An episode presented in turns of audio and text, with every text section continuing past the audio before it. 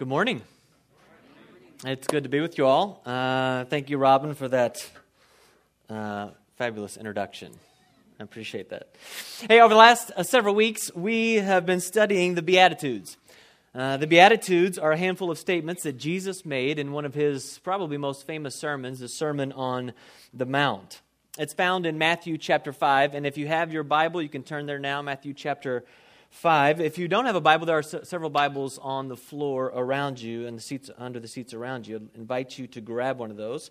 And I'm going to read uh, from Matthew chapter 5, verses 1 through 10. So you can follow along as I turn there uh, and as I read through the Beatitudes. Matthew 5, verse 1. Now, when Jesus saw the crowds, he went up on a mountainside and sat down his disciples came to him, and he began to teach them.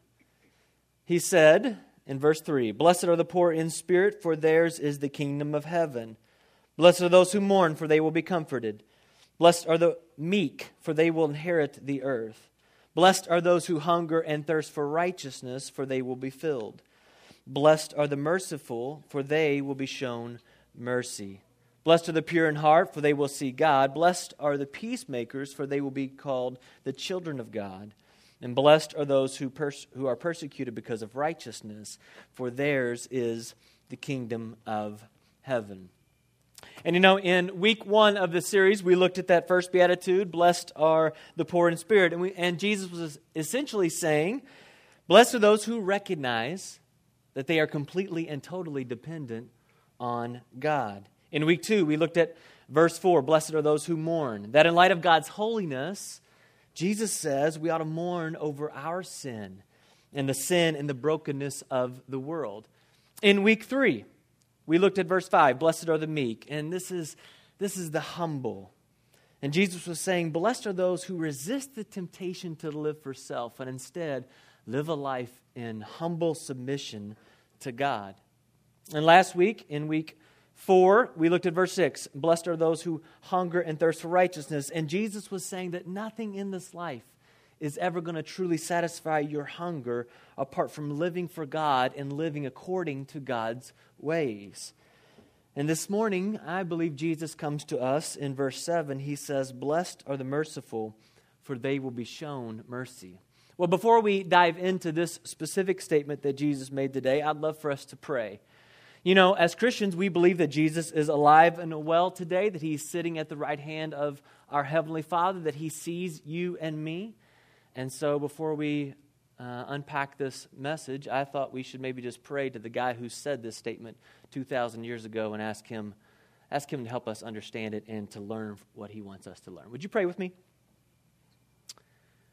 Father, I am so thankful for your Son, Jesus Christ, and I'm so thankful for your love for us. And I'm thankful, Jesus, that you demonstrated what a merciful person looks like. I'm so thankful, God, that you have shown us mercy. Lord, I know that you have got something for each one of us here this morning. I know that we're not here by accident, but that you have something to say to us, Lord. I pray that you would, over the next half hour, you would encourage our hearts where we need encouragement. You would give us guidance where we need guidance that you would rebuke us where we need rebuking, that you would correct us where we need correcting. Lord, would you speak to us? Would you let us hear your voice today? Would you give us your wisdom and understanding? Open our hearts and our minds, Lord Jesus, this morning. Help us to learn from you. We pray this in your name. Amen. So Jesus says, Blessed are the merciful, for they will be shown mercy. I think if you put this statement of Jesus's into our own words today, you might be able to say something like, this God has been merciful to us, and He desires for us to be merciful to others. Now, we're going to unpack this statement by asking three questions. First, what is mercy? Second, where does mercy come from? And third, what is a merciful person? What does a merciful, merciful person look like? Now, there are a lot of times that we hear mercy uh, used alongside with the word grace, right? That's kind of a counterpart. We hear a lot about grace and mercy, they kind of go together. And we've said before here at Genesis that grace is being given something you don't deserve. When you don't show up for work because you were sick and your employer pays you anyway, in a way, that's grace. You are getting something you did not earn or something you did not deserve. Mercy, on the other hand, is not being given something you do deserve. Or, more simply put, it's a punishment withheld. So, when I tell my daughter not to eat a cookie, but she takes one and eats it anyway, mercy is me letting her off the hook and not punishing for her for her disobedience. It's also not great parenting, and I don't recommend it. mercy is a punishment withheld. But there's also an element to mercy that has to do with forgiveness. In the cookie illustration, there's, uh, there's forgiveness of disobedience. I told you not to take that cookie, you took it anyway, and I choose to forgive you. So forgiveness is given, punishment is withheld. But there's one dimension of mercy that I really want us to focus on this morning, and that's the motivation behind mercy. You know, in the Old Testament, there are a couple of different words that are used somewhat interchangeably with the word mercy. And depending on what version of the Bible you read, you may find the word mercy or you may find the word kindness or compassion. The Hebrew word looks like this. Here's what it looks like in Hebrew. Well, we don't have the symbol, but the Hebrew word translated in English is uh, that, and it's actually pronounced chesed chesed. I want you to say this with me. You got to use the little thing that hangs in the back of your mouth, the, the, back of your tongue, the little, you know, the punching bag thing. You really got to get that into. Everybody say with me, one, two, three, chesed. We, we can do better. One more. One, two, three, chesed. Well, it said uh, this word is used over 278 times in the Old Testament. Uh, we could say it a few more times here this morning, but I think we'll just move on. That word can be translated mercy, but it could also be translated as kindness or compassion. And there, these subtle differences are really important for us to understand the motivation and heart behind mercy. Let me give you a couple examples. In Micah 6 8, in the NIV, it says this He has shown you, O mortal, what is good. And what does the Lord require of you? To act justly, to love mercy, and to walk humbly with your God. And so you have that in the NIV, but in the ESV, it translates it like this uh, He has told you, O mortal, what is good, and what does the Lord require of you, but to do justice and to love kindness and to walk humbly with your God. And so there's mercy used interchangeably with kindness. Or how about this one? In Lamentations chapter 3 verse 23, the ESV says this, "The steadfast love of the Lord never ceases. His mercies never come to an end. They are new every morning, and great is your faithfulness. His mercies are new every morning. Maybe you've heard that quoted before. The NIV says it this way Because of the Lord's great, great love, we are not consumed, for his compassions never fail. They are new every morning, and great is your faithfulness. So, kindness and compassion are words that are also used to describe mercy, and they help, they help little Louisville Southern accent coming out there. They help, they help, they help, he said, uh, they help to reveal the motivation or the heart behind mercy. Listen, true biblical mercy is this it's mercy motivated by kindness and compassion because in showing a person mercy, you care about their best interests. You have their well being in mind. That's what love is. And so you can forgive someone but the truth is, God calls us to forgive with mercy. You know, you can forgive without showing mercy. I've heard stories, I bet you have too, of someone running up uh, an enormous amount of credit card debt. And sometimes when this happens, the credit card company will accept partial payment uh, of that debt as a payment in full. And so you, a person may owe $50,000 on a credit card or in credit card debt, and they may be able to negotiate a payment of $30,000. And the other 20,000 is forgiven. Well, is that mercy? I don't think so. Here's why. Because that decision or that act of forgiveness on, on the part of the credit card company was not likely motivated by compassion or kindness. In fact, the real reason companies do this is because they figure they're going to make more money if they go ahead and settle than if they try to pursue the full amount. And so their motivation is not your well being, it's actually selfish. They're more concerned about their own well being. That's not kindness or compassion, that's not mercy. That's just good business on their part. So again, mercy is motivated by compassion. Instead of punishing someone, it is showing love and kindness because you have their well being in mind. Another way to say it is this, and this is in your notes mercy is a debt forgiven, a punishment withheld, and it's compassion even when wrath would be justified. You know, in Luke chapter 6, we find a parallel passage to the Beatitudes in Matthew 5. In Luke chapter 6, in that account, Jesus is going to really expand on and explain what mercy is. Listen to what Jesus says here in Luke chapter 6, verse 27. But to you who are listening, I say, love your enemies, do good to those who hate you, bless those who curse you, pray for those who mistreat you. If someone slaps you on one cheek, turn to them the other also. If someone takes your coat, do not withhold your shirt from them. Verse 30 Give to everyone who asks you, and if anyone takes what belongs to you, do not demand it back. Verse 31 Do to others as you would have them do to you. Now, I want to pause right here for a moment. We often quote Jesus here, don't we? Do to others as you have them do to you. We say, treat others the way you want them to treat you. As I studied this week, I caught something I'd never seen before. I want you to notice the context in which Jesus makes this statement. He makes the statement after listing several ways that people sin against one another cursing, mistreating, slapping in the face, stealing. It's in light of this context that I think you could say, uh, say what Jesus is saying maybe another way. When someone sins against you, Jesus is saying, treat them the way you want others to treat you when you sin against them. When you sin against someone, how do you want them to treat you? You've had that feeling before, right? In some way, you have sinned against someone, whether you have criticized them with your words, or you've been harsh with them, or you've been impatient with them, or you've been arrogant towards them, you've judged them. How would you like for them to treat you in the midst of when you sin against them.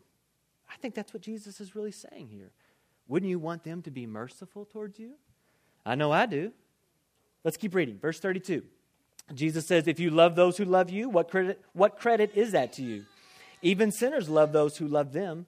And if you do good to those who are good to you, what credit is that to you? Even sinners do that. And if you lend to those from whom you expect payment, what credit is that to you? Jesus says. Even sinners lend to sinners, expecting to be repaid in full.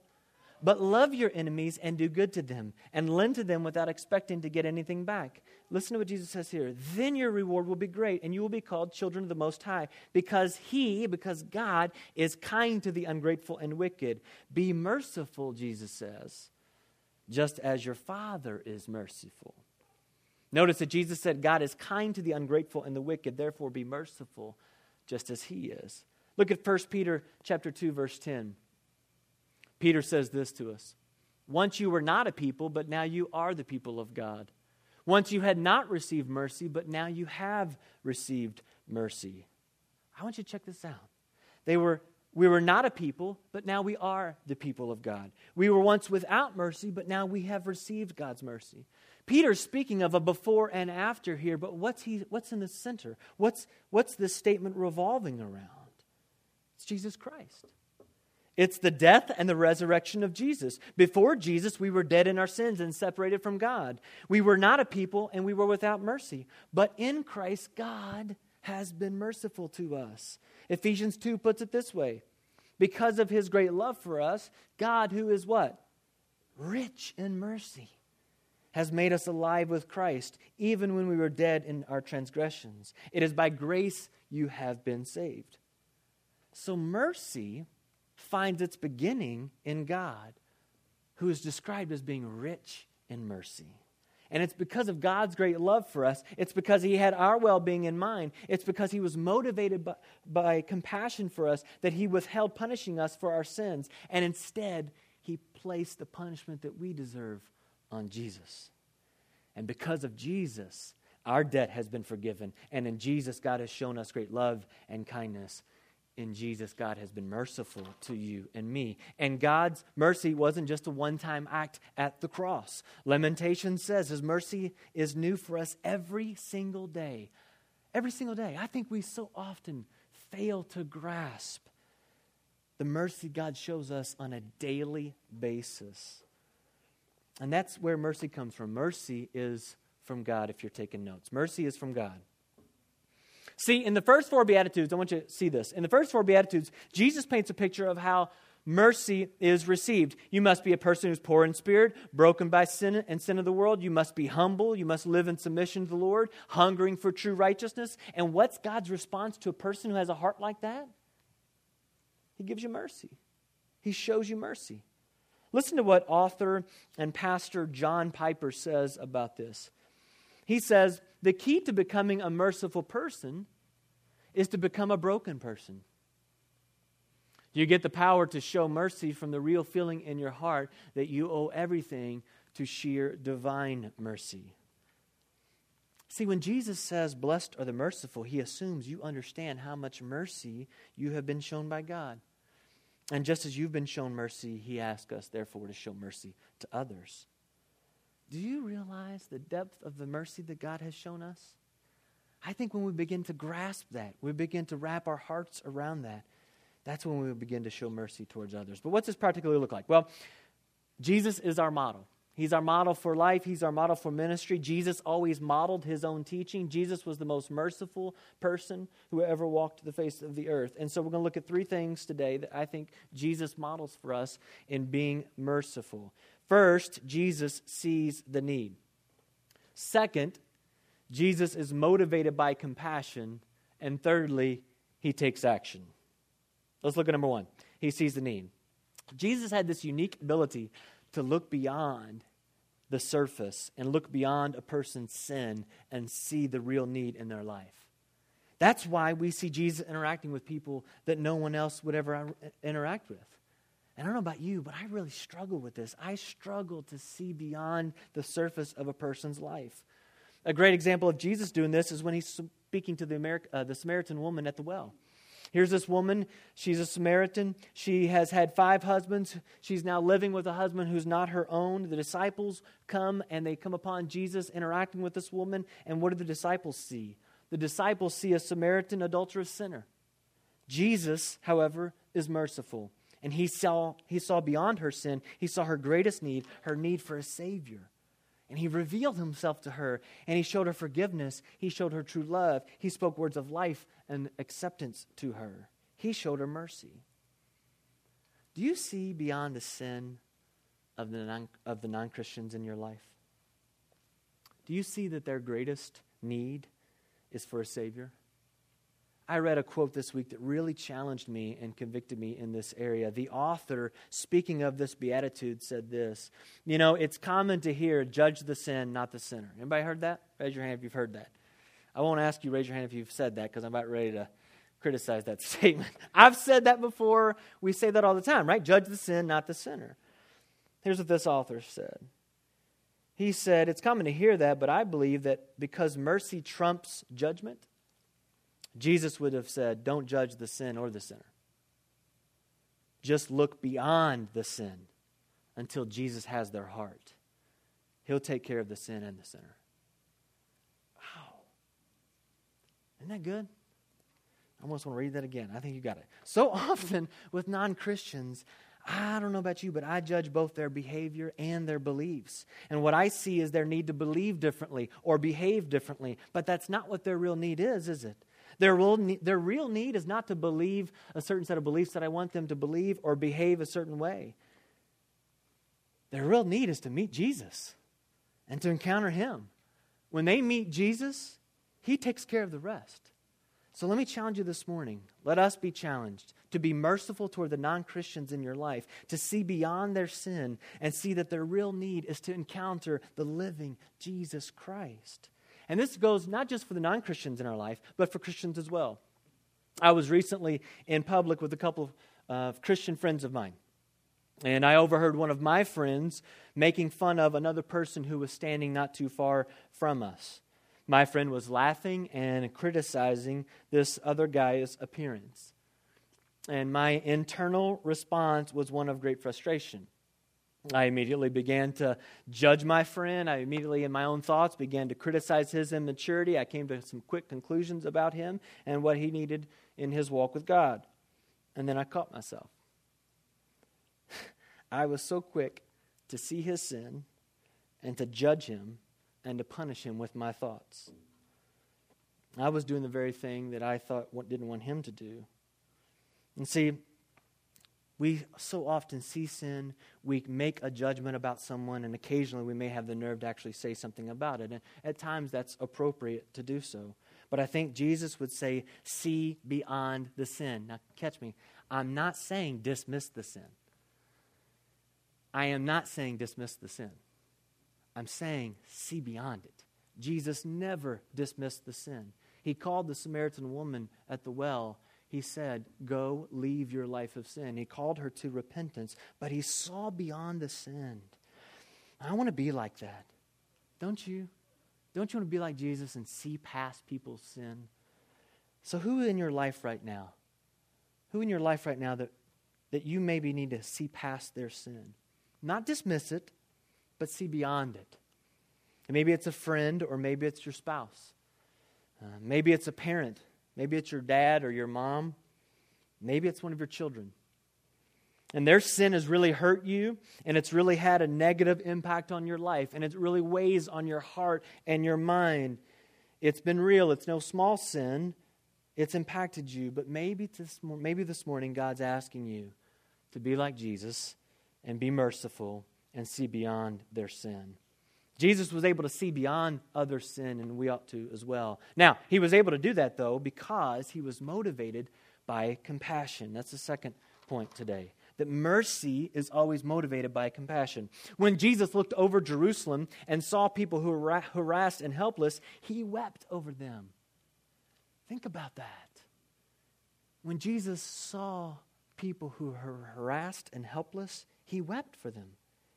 He wept for them because of his great compassion for them. You know, one of my favorite parables that Jesus told was the one uh, we often refer to as the prodigal son. It's found in Luke chapter 15.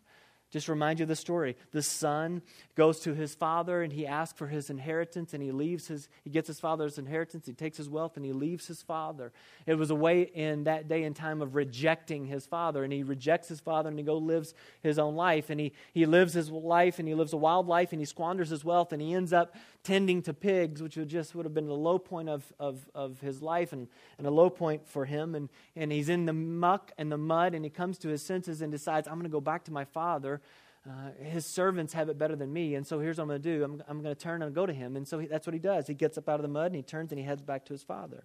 But here's why I share that story with you. I share that story because I want you to see and hear how the father responds. In Luke 15 20, it says, But while he was a long way off, his father saw him, was filled with compassion for him, and then ran to his son, threw his arms around him, and he kissed him. I love that. His father saw beyond his sin, and he was filled with compassion, and he moved toward him. Now, let me ask you this um, What does compassion look like on someone's face? Um, when I was in college, I took American Sign Language uh, as my language in college. I took four semesters. That you may not have known that. That was uh, you could take uh, sign language for uh, for your foreign language, but I did. And uh, and throughout that class, I did a really good job on that in that class. I got a good grade, but it wasn't because I really learned sign language. It was because I speak with lots of expression. Because they teach you in sign language, in sign language, that uh, about seventy-five percent of communicating to those who cannot hear is facial expression. All right. And so I, I'm, I'm pretty good at that. And so I, I got a B like as soon as I just entered the class, right? like, I'm like, this is a no brainer. Uh, but okay, so let me ask you something. What does compassion look like on someone's face? Can you imagine that? When you see someone having compassion, when the Father had compassion for the prodigal son, or when Jesus looks out over a crowd of people and has compassion, what are the features on their face? What does their expression look like? You kind of got a kind of got an expression of compassion in your mind right now. I want to remind you this morning.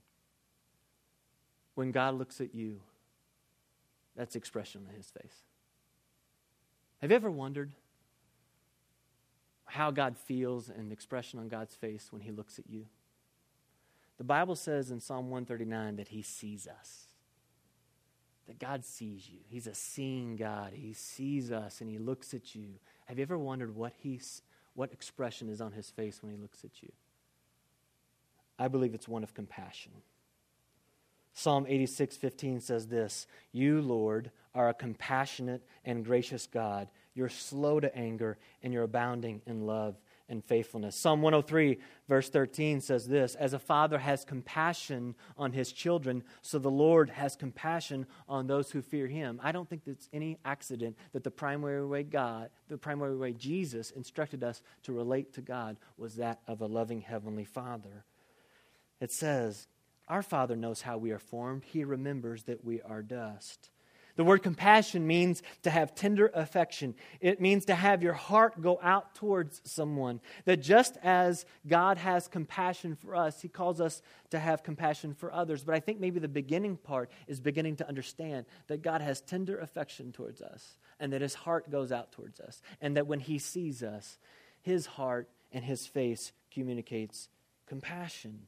And biblical compassion isn't just a warm feeling. It's not about having a, nice fuzzy feeling. It's a feeling that motivates, that is motivated to action. When the father saw his prodigal son, he was filled with compassion and he took action. He ran to him. And that word, that phrase, he threw his arms around him and kissed him, it essentially just means he embraced his son, that he moved towards him. Love always moves towards another. And that's what God did for us. He had compassion for us. He moved towards us. Mercy takes action. And that's point number three take action. Jesus always took action. We see this over and over again in his life. When he looked over the crowds, they were harassed and helpless, like sheep without a shepherd. What did he do? Well, right after that, he sent out his disciples and said, Go, take the good news to them. When Jesus encountered the adulterous woman, he spoke words of life to her. When he, gave, when he uh, encountered the blind man, he gave him sight. He, ra- he raised the widow's dead son to life. He fed the crowds. He ate with tax collectors and sinners. He took action. And so should we. And so if someone criticizes you and tears you down with their words, instead of retaliating, show mercy by building them up and finding something encouraging to say to them. If someone mistreats you, show mercy by praying for them. If someone is impatient with you, show mercy by being patient. If someone is greedy towards you, show mercy by being generous towards them. If someone is unkind to you, show mercy by being kind. If someone rejects you, show mercy by accepting them. This is what mercy is it's seeing a need it's seeing beyond the sin. It's being motivated by compassion, and it's taking action. Let me ask you: if I had to ask, if I had to, if you had to rate yourself, evaluate yourself, which of the three are most difficult for you? Think about that. What's most difficult? Is it seeing the need? Is it seeing beyond the sin? Is that what's most difficult for you? That's that is for me. Maybe you're a person, you're able to see beyond the sin and you're able to see a person's real need, but maybe you struggle with compassion. Maybe oftentimes you see their, uh, you see beyond, but you still, you still struggle with judgment and criticism. Or maybe you're often filled with compassion, but you really struggle when it comes to actually taking action. You're not sure you know what to do. Let me just encourage you. Don't overthink it. Simply move towards the person this is what mercy does. This is what God did for us. And so, who in your life today do you need to show mercy to? You know, when you and I were sick and dying from our sin, God saw us helpless and hellbound, and He would have been justified to turn His back on us. But He didn't do that, did He? Instead, He had compassion on us. And he, he didn't sit idle. Instead, he took action. He literally stepped out of heaven, out of his rightful place of glory and honor, and he stepped into our mess. And he stepped into our lives. And he showed us how to live.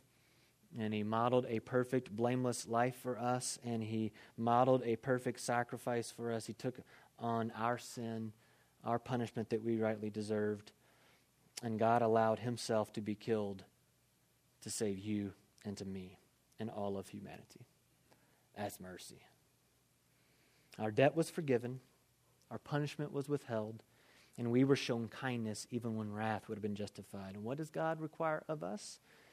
That we act justly, that we love mercy, and that we walk humbly with our God. God has been merciful towards us. And He desires for us to be merciful toward others. You know, if you've never given your life over to the Lord, um, I'd love to talk with you about your relationship with the Lord this morning. Uh, if there's anything we can be praying about for you this morning, I'll be standing up here after service. Uh, if there's an area of your life where you need to grow in mercy and you want to share that and you want to ask for prayer, we'd love to pray for that. But I just want to encourage you to show mercy as God's shown mercy to you. Let's pray. Father, I thank you for your love and your grace and your mercy that you showed us in Jesus Christ. I thank you that uh, on the cross we saw the greatest act of mercy man has ever known. Lord, would you open our hearts and minds and help us to really grasp how much you love us? Would you help open our hearts and minds to the reality that when you look at us, you are filled with compassion towards us, and that you take action every day in our lives. You show mercy towards us. Your mercies are new every day. Lord, help us to take that in and help us to experience that, reality in our own lives. And Lord, would you help us extend that mercy to others? Lord, there may be somebody on our hearts and minds today who you're calling us to show mercy. Lord, would you give us the compassion we need? And would you give us the courage we need to take an action step towards them? And I pray, God, that our lives would bear much fruit and that our lives would bring you glory and honor. Jesus, it's in your name we pray. Amen.